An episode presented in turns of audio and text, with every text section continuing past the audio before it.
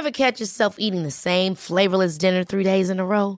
Dreaming of something better? Well, HelloFresh is your guilt-free dream come true, baby. It's me, Kiki Palmer. Let's wake up those taste buds with hot, juicy pecan-crusted chicken or garlic butter shrimp scampi. Mm. Hello Fresh. Stop dreaming of all the delicious possibilities and dig in at HelloFresh.com. Let's get this dinner party started.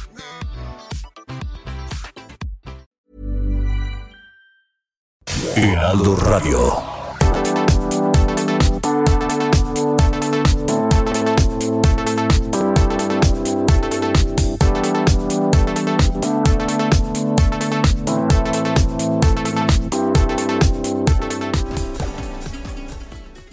Las noticias. ¿Qué tal? ¿Cómo le va? Buenas tardes. Estás a punto de escuchar Yo soy Javier Alatorre. las noticias con Javier Alatorre. La vamos a pasar muy bien.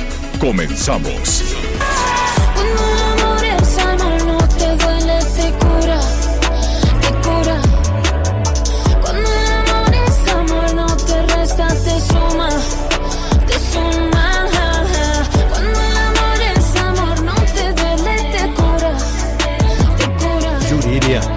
Y este, y la verdad es que con un estilo, pues muy eh, diferente, ¿no? Mucho más cercano, por ejemplo, a las, eh, a las estrellas eh, pop que, que podemos escuchar, eh, por ejemplo, allá en los Estados Unidos. Pero es enorme. Yuridia seguramente va a tener un éxito.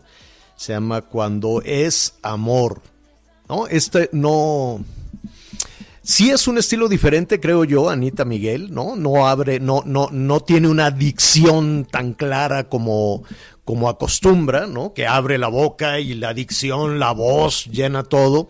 Esto es más, ¿no? Más arrastradón, ¿no? Más, más Miami, más, más cosas así, creo, cre- creo yo. Ya Más, te no, quieres ir de no, no, no.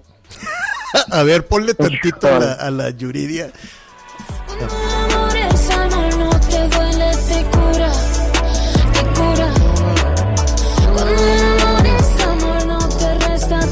Así como quejidito, como pujidito, pero seguramente le va a ir muy, muy, muy, muy bien porque es enorme la Yuridia. ¿Cómo estás, Anita Lomelí?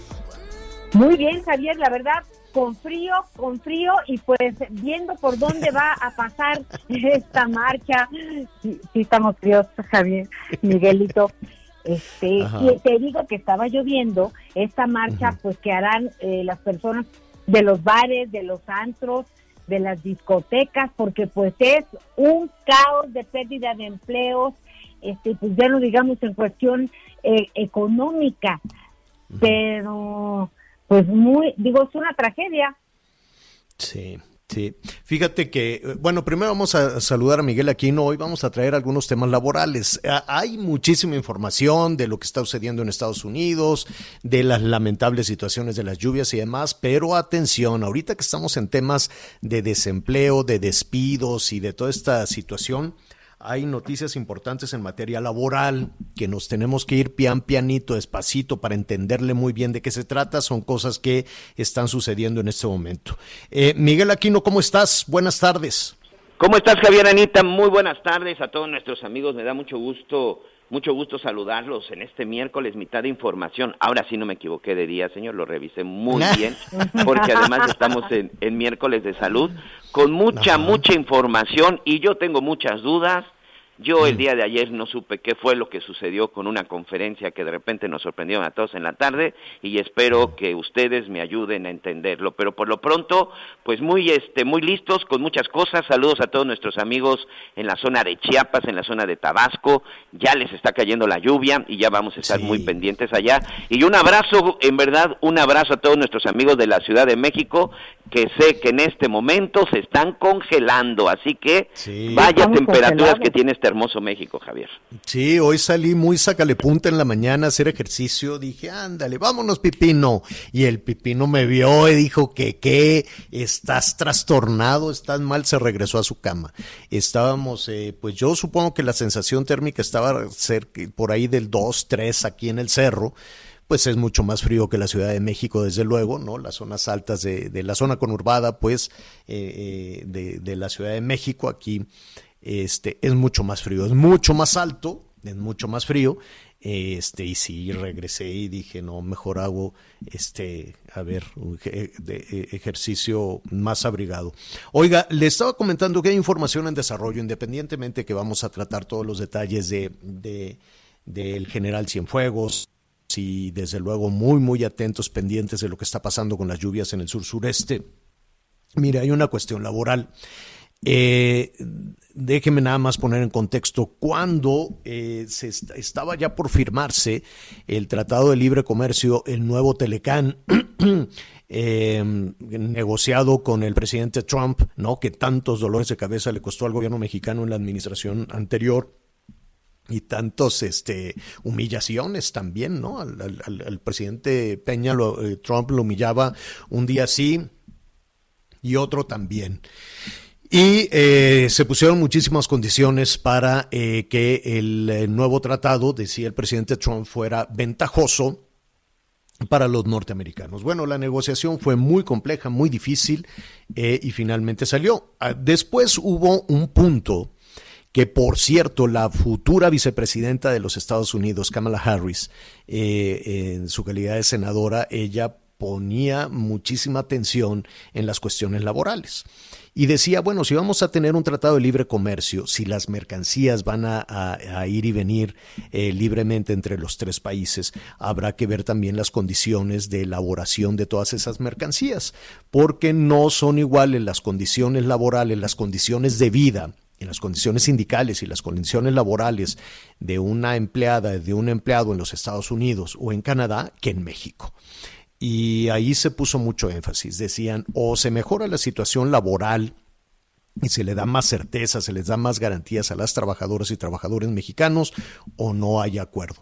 Afortunadamente para... Eh, para beneficio de las trabajadoras y los trabajadores en México, porque pues todo el mundo se hacía de la vista gorda. Afortunadamente tuvo que venir, tuvo que ser, fíjese usted, un senador, tuvo que ser una política como Kamala Harris o algunos otros, tuvo que venir de los Estados Unidos la preocupación de los trabajadores en México, porque aquí, pues, si somos honestos, no, no, no, no se ve muy claro, ¿no? Más allá de, de las cuestiones corporativas, y cuando decimos de las cuestiones corporativas son eh, electorales, ¿no? Siempre que se habla de beneficios para las trabajadoras y los trabajadores está condicionado a que vayas a una marcha, a que votes, a que pasen lista, a que vayas y le hagas la vida imposible a determinado político, a cual gobernador Siempre la, la, situación de nuestros trabajadores va de la mano de las cuestiones electorales y de las cuestiones partidistas, sí o sí. Es algo que desafortunadamente no ha cambiado, ¿no? O sea, yo te doy, yo te ayudo, pero siempre y cuando tengas esta militancia, votes por fulano y, así van, ¿no? Todo el, el voto corporativo todas las eh, ya se cambió la CTM por una nueva por una nueva central que evidentemente está eh, a las instrucciones de, de, Morena, en fin, ¿no? Hay cosas que no, que no cambian. Pero en medio de todo ese panorama que francamente no, no ayuda mucho, hay que reconocer que subió el, eh, el salario mínimo, es cierto, con muchas resistencias, ¿no? Porque había pues muchísimos sectores que no, que no querían y dicen es que está indexado a esto, en fin, ¿no? Subió el salario mínimo que sigue siendo insuficiente, desde luego, para las necesidades de una trabajadora o de un, o de un trabajador. Pero eh, con esa presión de los Estados Unidos se les dijo, a ver, México, tienes que ya echar a andar una reforma laboral que ayude a tus trabajadores. Y lo, lo, en cuestión de horas.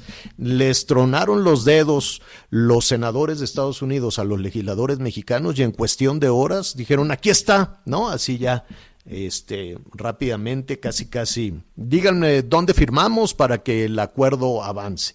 Y sin discusión ni nada dijeron adelante. Y así se quedó, ahí se quedó atorado hasta el día de hoy, que este, pues la secretaria del el Trabajo eh, está anunciando esta reforma Esto dice, se lo voy a decir textualmente, esta reforma hace realidad la democracia laboral.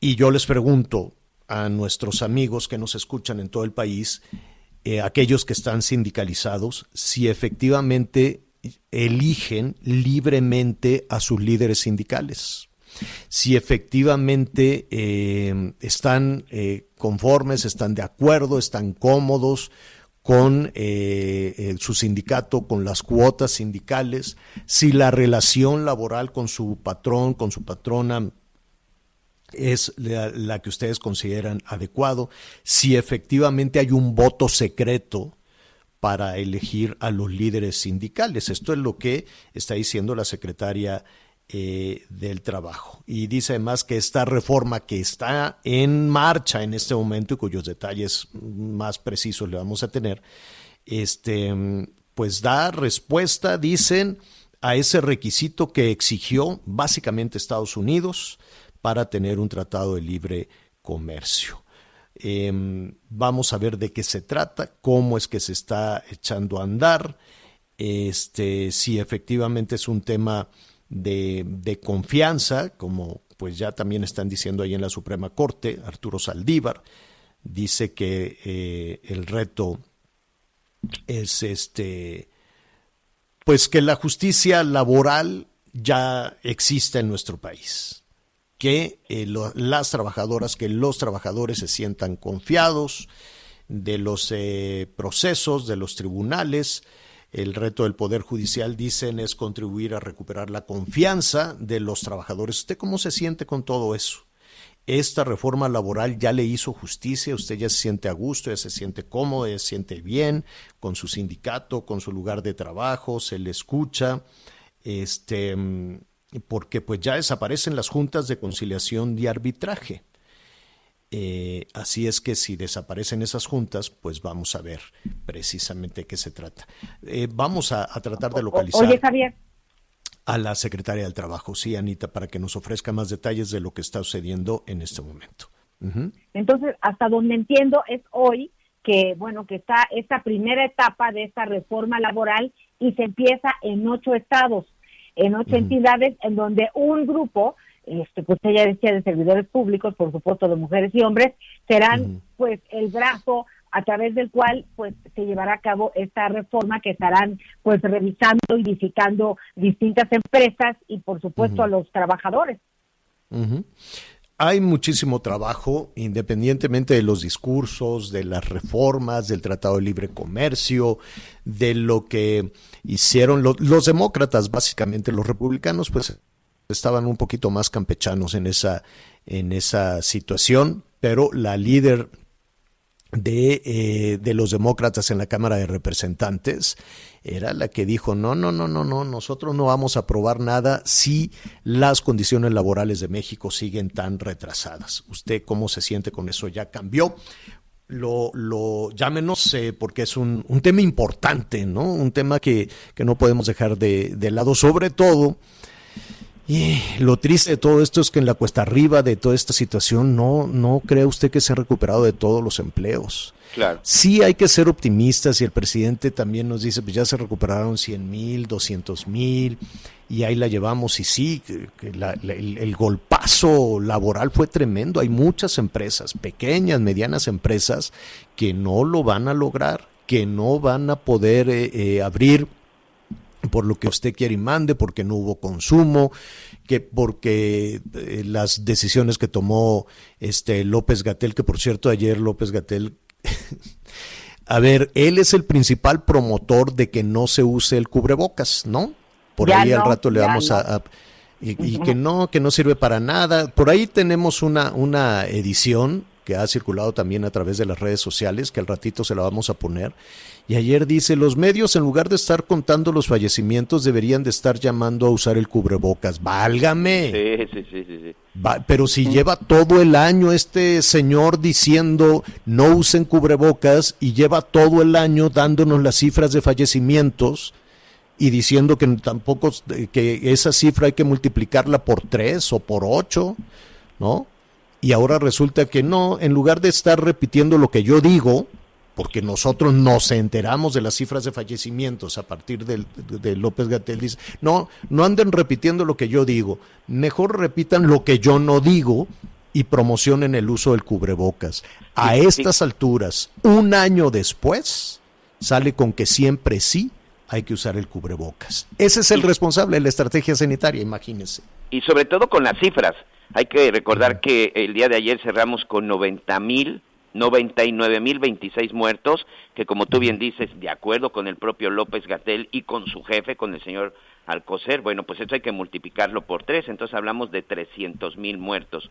Y tenemos pues nada más un millón once mil ciento cincuenta y tres personas que hemos dado positivos de este, de este COVID-19. Yo creo que al final, eh, la verdad es que... Y esa repente- cifra, y esa cifra también llévatela con pinzas. eh, No, y esa es la cifra que Llévatela con pinzas que hay que porque no tenemos la multiplicar por certeza. ocho, señor. Exacto. Entonces, bueno, pues estamos hablando de que por lo menos 8 millones de mexicanos en estos últimos ocho o nueve meses, pues hemos dado positivos de COVID, unos más, otros menos, y por desgracia, por lo menos 300 mil, de acuerdo con las mismas autoridades, podri- este, lamentablemente no lo contaron. Pero también, que, mira Javier, yo de repente, bueno, pues en esta parte, en esta origen informativa de estar revisando, de estar viendo, pues yo no he visto si en otra parte del mundo existe una conferencia todos los días, de lunes a domingo, en donde nos estén recordando este asunto de las cifras. Hay algo en lo que yo sí puedo coincidir en este sentido y, y- y- y- y no, y no hablo como medio de comunicación. Yo creo que también ya llegó el momento en que no quiero decir que las cifras tienen que pasar a algún lado, que, que se pongan en un lado, por, lo- por supuesto que es importante. A lo mejor ellos lo que deberían de hacer es ya no nos presenten las cifras, pónganlas en la página y quien las quiera consultar, pues nos metemos a la página de la Secretaría de Salud como periodistas. Bueno, es como importante, es importante saber, sí es Sí. importante saber para en dónde estamos. Exacto, Pero esta eso, idea de lo que, que nos no dijo en pocas palabras este pero que nos hablen de soluciones, Javier. Claro. Que nos hablen verdaderamente de soluciones y que nos hablen verdaderamente de qué es lo que está sucediendo. Regresando un poco a este tema del trabajo. Hoy sigue siendo ese problema. Señores, estamos en fin de año. Hoy, por ejemplo, muchos compañeros de medios de comunicación, debido a la situación, muchos hoy se quedan sin empleo. He hablado con varios de ellos que me dicen, y ahora pues me tengo que esperar hasta enero o febrero, porque ahorita es diciembre, este, prácticamente fin de año, noviembre, diciembre, y es muy difícil conseguir, conseguir trabajo. Yo, pa- para mí, de- desde mi punto de vista, por supuesto que la salud es muy importante, pero sí saber qué es lo que va a suceder. Eh, mi esposa y mucha gente dice, por fortuna se va a acabar el 2020, pero perdón, sí, se acaba el 2020, pero no se acaba este Nada problema porque ya vamos a llegar a los 100 mil muertos, ya Claro. rebasamos el millón de personas A ver, yo oficialmente. Creo adelante, que se acaba el Anita. año, pero no se acaba el problema. Anita, Ok, eh, así está el mundo entero. Vemos a ciertos tres meses, luego vamos de regreso. Eh, sí creo que tenemos que, que estar conscientes que realmente el caos en el tema del coronavirus sí es a nivel mundial. Sí somos el país en donde la tasa de mortalidad es de las más altas, también es un hecho. No es de que nos guste, nos disguste de chairos derechos a izquierdo. Eso es un hecho y lo vemos diario. Pero también creo que es un esfuerzo importante y que sí ha valido la pena estas, estas conferencias de salud. Hemos sabido muchas cosas que antes no sabíamos, se ha podido cuestionar algunos temas. Entonces, si bien tendrían que hacer una estrategia, yo creo que no podemos eh, desdeñar el esfuerzo desde el nivel, eh, desde el punto de vista de comunicación, información que ha significado. pues por lo menos saber, eso es importante, saber, ¿no? Saber eh, en dónde está, pero eh, la estrategia, Anita, cuando estamos hablando de 100 mil muertos, y todavía hay funcionarios que lo celebran y que que lo festejan como una, una no. celebración verdaderamente macabra, como una falta de respeto a los deudos de las personas que han fallecido. Es una tragedia. 100 mil muertos es una verdadera tragedia. Yo no le veo mucho estrategia. Veo un recuento, un recuento macabro de fallecimientos y este y, ayer nos salen con que siempre sí, un año después o ocho meses después, que siempre sí había que, que usar el cubrebocas. Creo que tenemos por ahí algunas de las declaraciones que había hecho anteriormente López Gatel sobre el uso de cubrebocas. ¿Lo tenemos, productor? Mire, esto es lo que en- en- a través de estos ocho meses ha dicho sobre el cubrebocas. No tengo nada en contra del cubrebocas. Que el gobierno de México no recomienda el cubrebocas, falso. Sí lo recomienda. No es necesario que las personas utilicen cubrebocas en la vía pública. No es necesario. Pero no solo es ne- no es necesario, sino que no es útil. El resto, tanto del personal de salud como personal en general, no necesita tener ningún cubrebocas. Cubrebocas no debe usarlo nadie más que no tenga o síntomas para proteger a sus contactos más cercanos. No se necesita que la población esté con cubrebocas. Una cosa que preocupa es cuando se le deposita una confianza eh, quizá exclusiva o excesiva a un instrumento de precaución. Llámese este aceite, llámese el propio cubrebocas. El usar cubrebocas tiene una pobre utilidad. O incluso Bueno, y así nos podemos ir porque todos los días dijo cubrebocas, no, hasta ayer, ¿no? Que dijo, oigan, entonces, ¿por qué no promocionan el uso de cubrebocas? Bueno, bueno, bueno, bueno. Y, y, y la verdad es que sí generó pues eh, algunos eh, comentarios básicamente en redes sociales y antes de, de ir a, a hacer, de hacer una pausa para también eh, darle paso a sus llamados y decirle también los invitados que vamos a tener hoy pues llamó muchísimo la atención este tema de que la tragedia viene como anillo al dedo. A mí con todo respeto me Lo dijo la secretaria de la Función Pública, ¿verdad? una insensibilidad. No sé si tenemos el audio por ahí. Sí, señor. a ver. La crisis por el COVID-19 vino como anillo al dedo a la cuarta transformación, ya que por décadas durante el periodo neoliberal las emergencias se convirtieron en terreno fértil para esa corrupción estructural, en terreno fértil para que las grandes corporaciones, los grandes intereses económicos y privados se apropiaran cada vez más de lo público. Afortunadamente, el gobierno del licenciado Andrés Manuel López Obrador se encargó de estigmatizar, en primer lugar, esas prácticas de apropiación de lo público y de tomar cartas en el asunto para acabar con la corrupción y la apropiación indebida de lo público por esa tendencia privatizadora en la salud y en la seguridad social. Eso es lo, que dijo, que es, desde luego también es más enredado que López Gatel, toda la curva que le dio a esta situación, porque apropiarse de lo público, pues todos los gobiernos se apropian de lo público y le ponen su etiqueta y dicen, yo te mandé esto, yo te di este dinero, yo te doy esta vacuna, yo te doy, ¿no? Entonces no hay gobierno en el mundo que no se quiera apropiar de lo público y sacar ventaja de lo público, ¿no? Eso, eso sucede.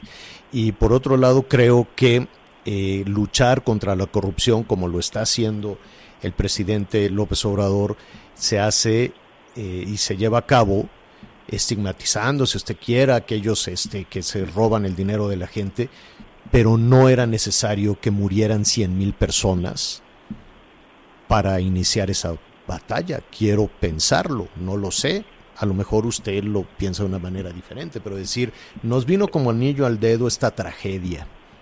Habría que decir, Javier, si me permites, que eh, siento que la, la funcionaria pública lo hizo haciendo alusión a lo que el propio presidente hizo en abril, eh, a principios de abril, en donde decía que era una crisis transitoria y que había venido al, como anillo al dedo para afianzar este, esto de la transformación, porque le daba oportunidad de, de trabajar de una forma de manera urgente y distinta. En esto lo utilizó el presidente, eh, que también fue muy criticado. Entonces siento que de repente los servidores públicos, eh, los, eh, los, pues las personas que trabajan a favor de la cuarta transformación, de repente quieren más que trabajar, quedar bien con el presidente. Entonces pues, los lleva a cometer estos errores porque a todas luces, pues no es correcto pensar que esta situación tan triste para todos sea como anillo al dedo para uno. Claro.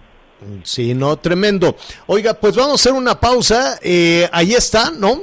em, díganos su, su condición eh, laboral, díganos usted qué opina de la estrategia. También esto ya lo hemos eh, tratado a lo largo de, de estos, eh, de estos ocho meses. Pero el tema que está dominando la conversación es el regreso a México del ex secretario de la Defensa, el general Cienfuegos.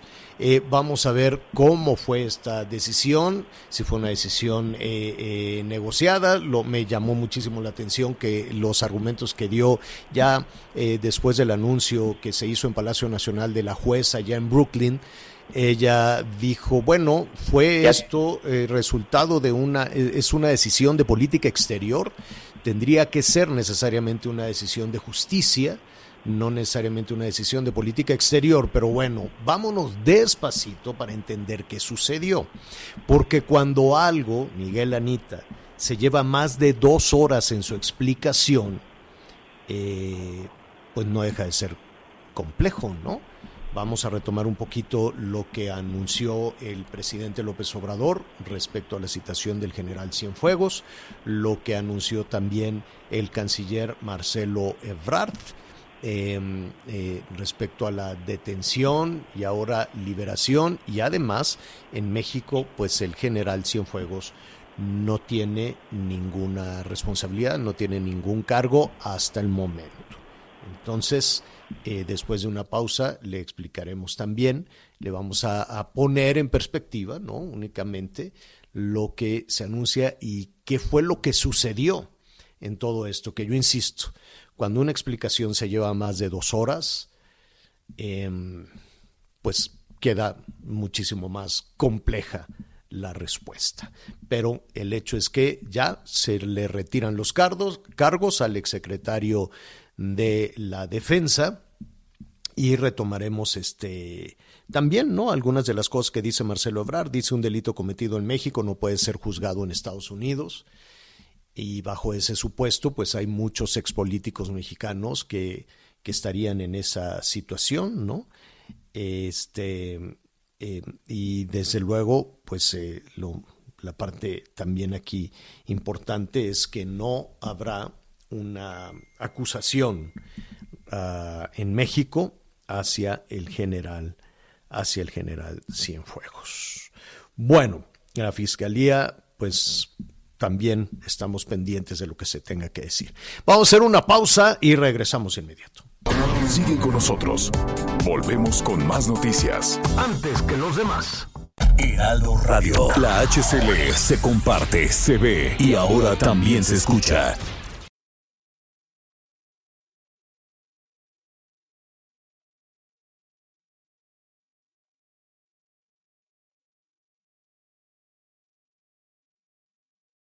Heraldo Radio, la H que sí suena y ahora también se escucha.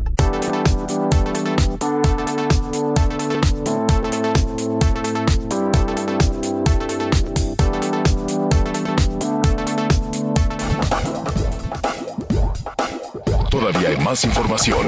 Continuamos. Las noticias en resumen. Un grupo armado atacó a tiros a la casa del alcalde de Acayuca, Veracruz, Cuitláhuac Condado, quien resultó ileso. Las autoridades ya trabajan para dar con los responsables.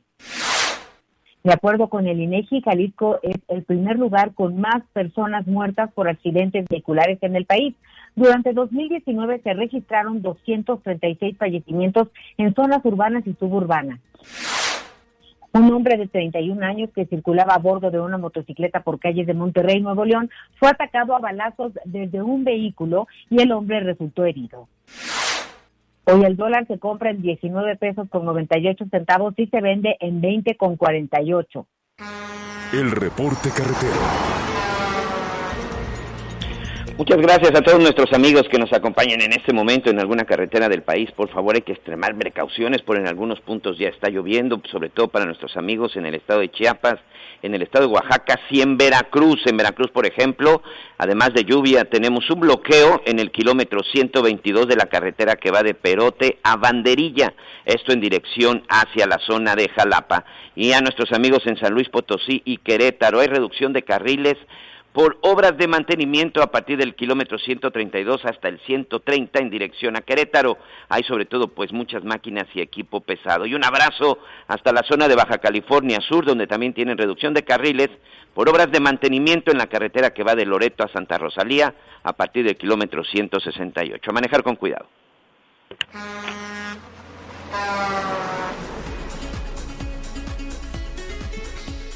Bueno, eh, fíjese que eh, revisando las cifras de del INEGI, pues nos damos cuenta que esta recuperación del empleo va a ser eh, verdaderamente difícil, ¿no? Se habla de una, de que ya tocamos fondo, aunque el fondo es, eh, pues no es muy visible, el fondo sigue siendo muy, muy oscuro para dar un brinco que permitiera esta subir ¿no? en la economía y subir en la en la recuperación de los empleos, pero pues no, no es así. Tanto que el INEGI en sus más recientes cifras nos señala que hacen falta todavía cuatro millones y medio de, de espacios de trabajo. Cuatro millones y medio de jefas y jefes de familia no tienen, no tienen todavía la, la oportunidad de, de recuperarse. Un asunto pues muy complejo, muy difícil para muchísimas, eh, para muchísimas personas. En medio de todo esto, pues se siguen tomando medidas que llenan de incertidumbre a las personas, porque eh, cuando decimos eh, empleos, eh, no son necesariamente pues los grandes empresarios, las grandes empresas, pueden ser estos empleos que, que, le dan la posibilidad de llevar el sustento a casa a 3, 4, 10, 50 personas.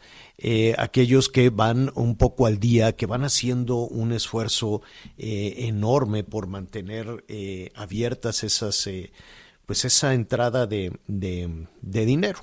Recientemente, en la Ciudad de México, pues íbamos bien pianito, ¿no? Afortunadamente la, la, jefa de gobierno dijo ayer, no, no vamos a cerrar, no vamos a tener toques de queda, no vamos a hacer un confinamiento este, tan estricto como el que se está haciendo, por ejemplo, en Chihuahua, que se está haciendo, por ejemplo, en Aguascalientes, si no me equivoco, vamos a revisar también algunas, algunas situaciones. Sin embargo, le dio marcha atrás a algunos programas. Hay uno que se llama Reabre, en el cual, pues eh, con las dificultades, ¿no? Porque no cree usted que abrir un restaurante o que abrir de nueva cuenta un bar, eh, de la noche a la mañana van a regresar este, los clientes, porque pues también está un tema de cautela, también está un tema de, de, de temor, ¿no?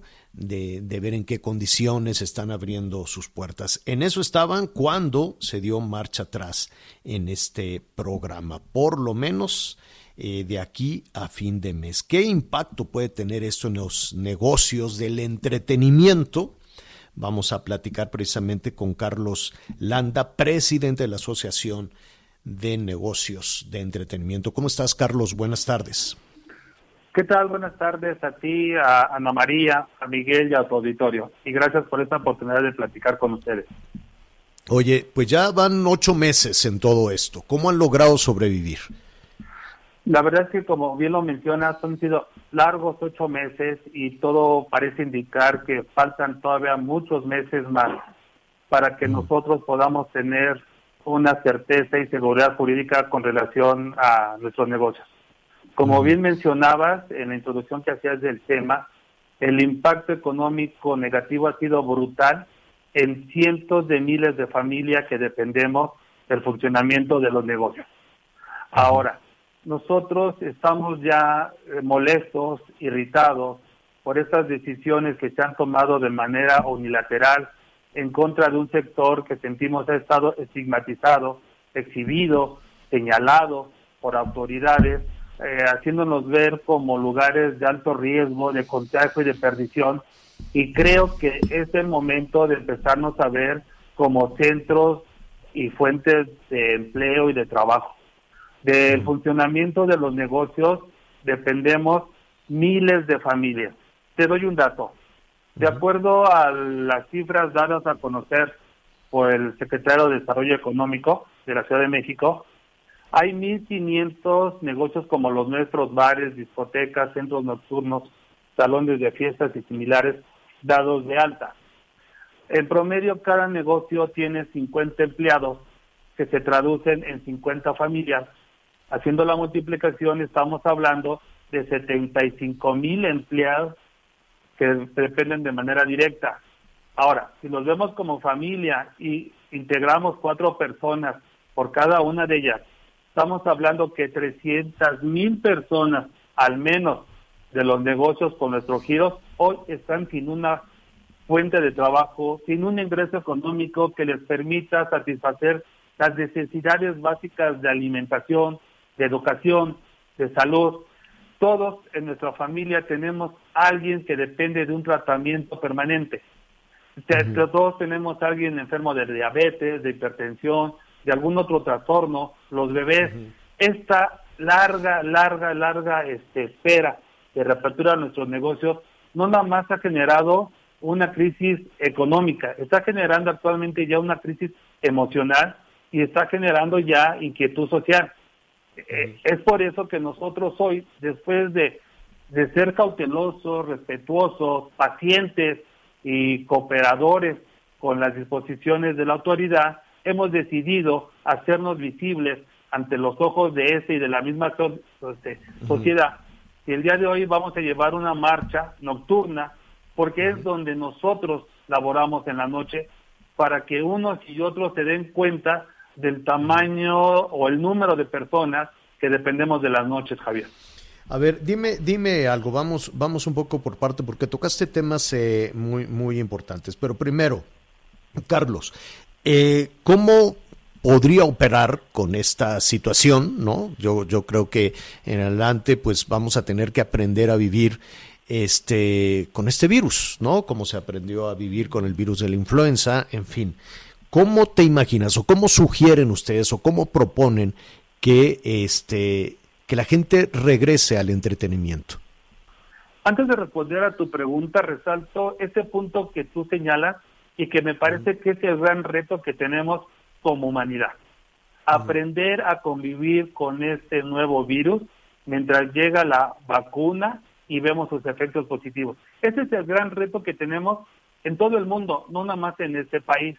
Y en ese orden de ideas, mira, nosotros vamos a funcionar igual que está funcionando un cine, un teatro, un restaurante, una iglesia. Todos, todas las actividades económicas hoy están restringidas, tanto en su capacidad de aforo como en sus horarios de funcionamiento. Déjame darte un dato, si me lo permites. Nosotros, al estar funcionando al 30% de la capacidad de aforo, por mucho que tengamos gente que llegue, que cubre, no pasamos de más de 120 personas en un solo sitio, ¿eh?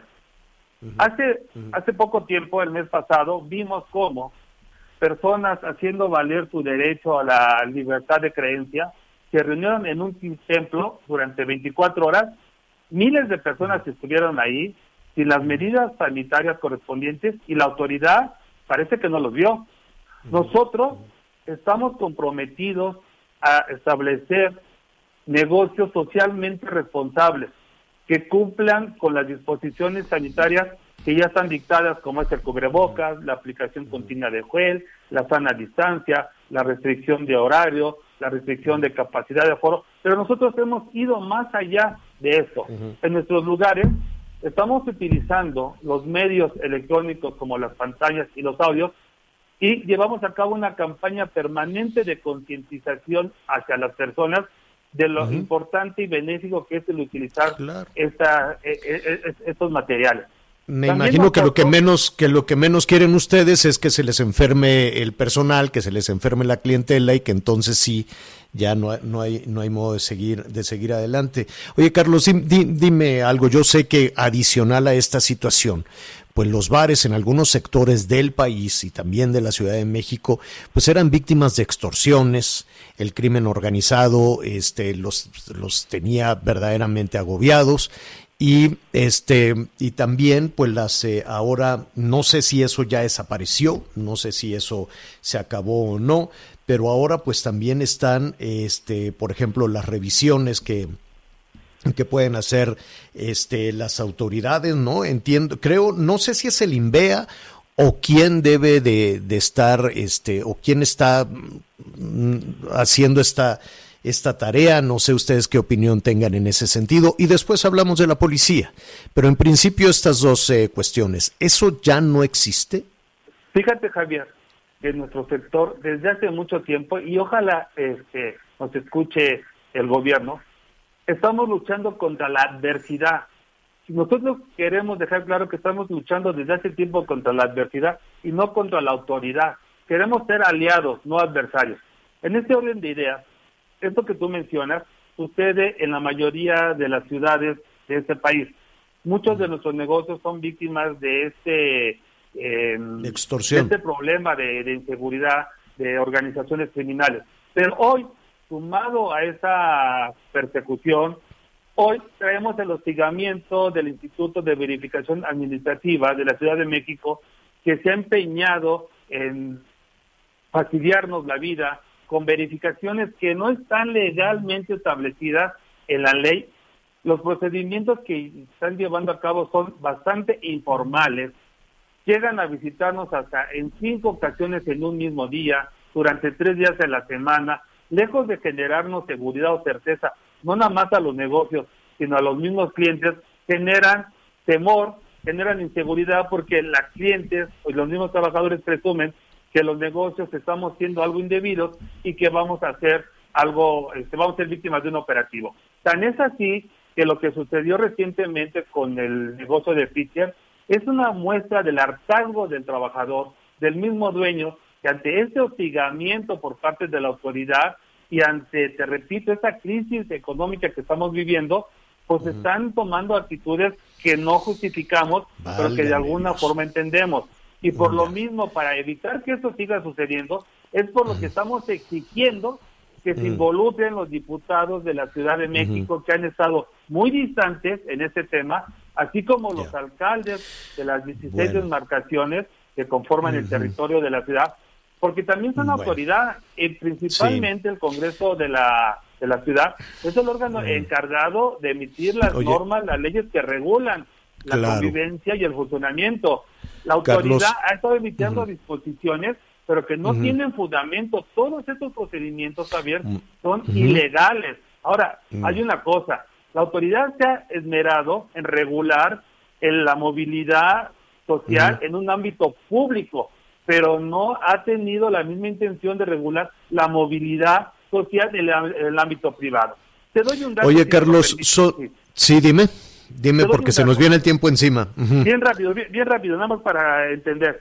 El C5 acaba de emitir un reporte donde menciona que de enero a octubre de este año se reportaron 11.602 fiestas y reuniones en la capital, lo que representó un incremento del 661% en comparación del mismo periodo del año pasado. Es decir, la gente sí está tratando de divertirse, de esparcirse, pero lo está haciendo en Claro. lugares inadecuados y sin reglas. Claro. Sí, ayer, justo ayer hablábamos de, de eso, ¿no? De, de cómo se incrementó la, la compra de bebidas y la interrogante era, se incrementó la compra de bebidas porque ya no se está acudiendo a estos lugares, pero sí se están haciendo estas eh, fiestas y celebraciones que tú nos indicas, se incrementó en un 600%. Carlos, pues eh, mira, hay mucho tema, hay mucho tema, desde luego, para hablar de esta situación. Vamos a ver qué es lo que sucede después de esta marcha. Y eh, veamos, eh, aquí lo, aquí lo serio, pues, de todo esto, uno, es recuperar la normalidad, dos, recuperar también el sustento para estos por lo menos 150 mil este, trabajadores, si no me equivoco, es la cifra que nos dabas, 130 mil, 150 mil empleos directos. 300,000 solo personas depende. 300 mil personas, imagínate, 300 mil personas solo en la Ciudad de México. Entonces, eh, estaremos ahí muy pendientes. El tema es muy largo, Carlos, pero en principio te agradecemos. No, al contrario, gracias a ustedes por esta oportunidad de podernos este, platicar y de escucharnos. Y claro, el tema es bastante amplio y, pues seguimos al pendiente Sí. y ojalá nos puedan cubrir Sí. esta noche. Muy bien, muy bien. Es eh, Carlos Landa, líder desde luego de, de los negocios de entretenimiento. Gracias, Carlos. Buenas tardes. Vamos a hacer rápidamente una pausa. Volvemos. Sigue con nosotros. Volvemos con más noticias. Antes que los demás. Heraldo Radio.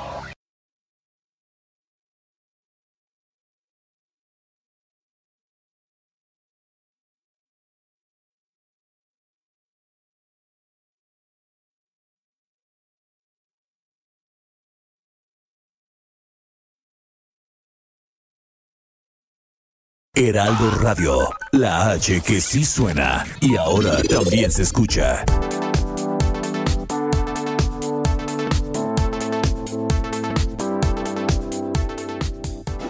Todavía hay más información. Continuamos. Mire, estamos entrando a la primera hora, estamos ya cumpliendo la primera hora del programa. Muchísimas gracias a quienes nos sintonizan a través de Audiorama y El Heraldo Radio. Vamos a continuar con la segunda hora del programa con muchísima información. Vamos a ver en qué condiciones regresa a México el ex secretario de la Defensa el general Cienfuegos, por qué Estados Unidos retiró todos los cargos, qué fue lo que anunció el presidente en ese sentido. Y por cierto, le enviamos un abrazo al presidente, al presidente López Obrador porque falleció su hermana, falleció Candelaria Beatriz, hermana del presidente López Obrador.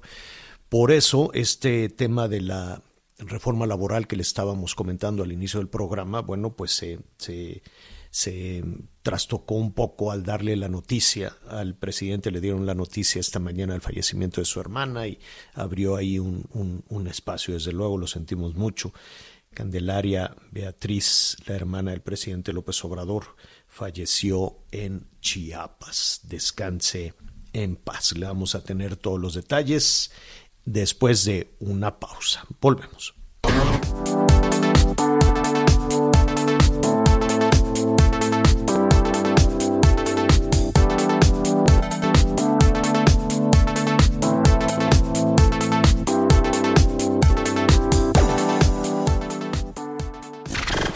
Gracias por acompañarnos en Las Noticias con Javier La Torre.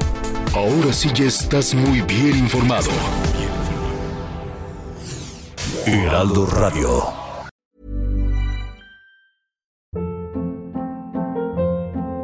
Hold up. What was that? Boring. No flavor. That was as bad as those leftovers you ate all week. Kiki Palmer here, and it's time to say hello to something fresh and guilt-free. Hello Fresh. Jazz up dinner with pecan-crusted chicken or garlic butter shrimp scampi. Now that's music to my mouth. Hello Fresh. Let's get this dinner party started. Discover all the delicious possibilities at hellofresh.com.